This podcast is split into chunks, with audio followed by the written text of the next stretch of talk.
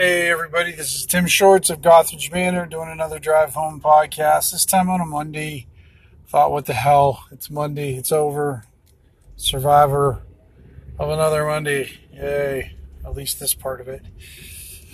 Uh, I was listening to uh, the Red Dice Diaries uh, podcast with John and Hannah. L- really, really love that uh, podcast. They do such a good job. Um, you know, they they have a series where they kind of feature the odd monsters in the different monster manuals, and then they go through different uh, the different editions of them throughout the editions. So it's it's an interesting take, and I, and I really enjoy it. And there's a lot of uh, good fodder in there, and adventure hooks, and and just I don't know, good stuff. But anyways, they are starting to do this small series on maps of inspiration, and I and I, I got to thinking about it, and I have to say some of probably the two biggest maps that ever had an effect on me real early on, and it comes to no surprise. I think, uh, you know, of course, Dar- the Darlene map of Greyhawk. That thing was, you know, in, a, in in gamers' terms, it was like the masterpiece that all maps are measured by in some ways. I just, it when I, I, I just one, it was just the size of it too. It was just freaking huge. Um, I don't remember exactly how big it was. I think it was like three feet tall, five feet wide, something like that. It was it was just a massive map, and it was in two different pieces.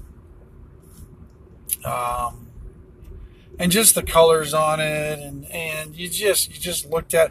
I remember going through what adventure modules I had at the time through uh, TSR and trying to find where they were located on the map. That was a lot of fun. It was almost like a, you know, where's Asarak uh, game. So, uh, yeah, so so definitely the Darlene map would have to be the first one, or at least the first one that I remember. And then the other one that really caught my imagination and just the possibilities was the map for the city state of the Invincible Overlord. Um, part of that is because I interacted with it so much, but even before I had ventured and spent a minute in the uh, city state, just looking at that giant map, you know, again, it was a, it was a poster sized map and just all the different intricacies and the little alleyways and you know, it was just kind of interesting trying to read all the descriptions and locations and and what could possibly, you know, before you even bought or read the book, you just kind of imagined what was in there, and it was just it was exciting. I mean, looked at the maps and you got got exciting, and then you just kind of you could just stare at them and look through them for for hours. I know I did. Um, yeah, it was cool. I mean, you had the Forgotten Realms maps, which were they were okay. They never really hit that high mark like those two maps did for me. Uh, I, I couldn't tell you why.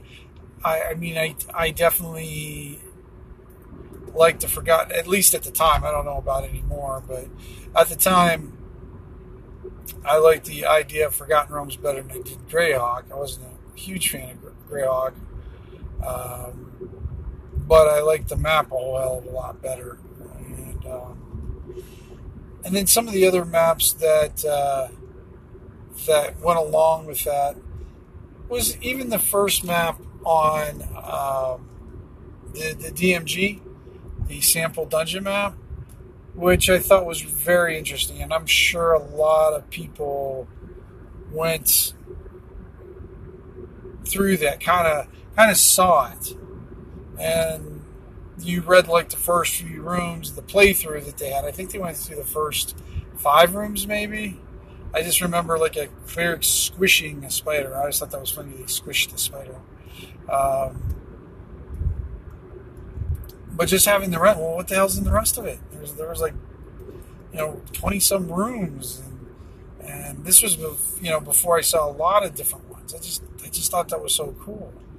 And then I'd have to say the next one would the on there on that tier, top tier layer would be the map for the uh, Tomb of Horrors, and and primarily that was because one, it was the first real dungeon map I'd ever seen because I, I I didn't have any of those other things.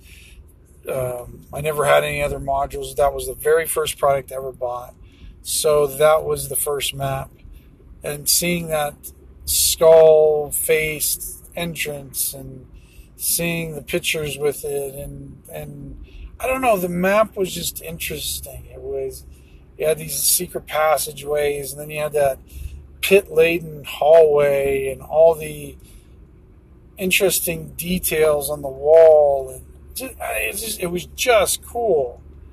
Uh, but you know take out all the demiliches and take out all the spheres of oblivion and and uh, death trap things. Just looking at it, really for for someone who had never seen a map before like that, it just was exciting for me. I just thought, wow, this is this is really neat. I wonder what's there. I wonder what's there. And, and then I greedily read pages. I mean, even though the Tomb of Horrors is not a very long adventure, it seems like it to a lot of people.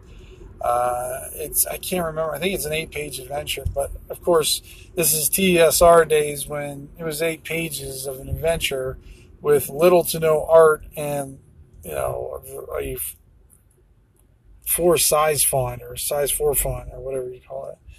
It was, it was you had to have nice, good young eyes to be able to read all of it. Uh, and I still have it, still held together by this horrible, horrible looking masking tape. I think it's still still connected there. And I think because I, I, have the monochrome version and then I have the uh, colorized version that they did afterwards. But yeah, so I would say those are my top four maps that really inspired me as younger. I mean, I know you got your Ravenloft map, which was uh, groundbreaking at the time with the isometric view and it was just very very cool. And i and i liked the idea of it you know i just thought this is a cool looking map but i i have to say though it doesn't rank with the other four partially because you know those those first four were mainly like the first maps i really had experience with.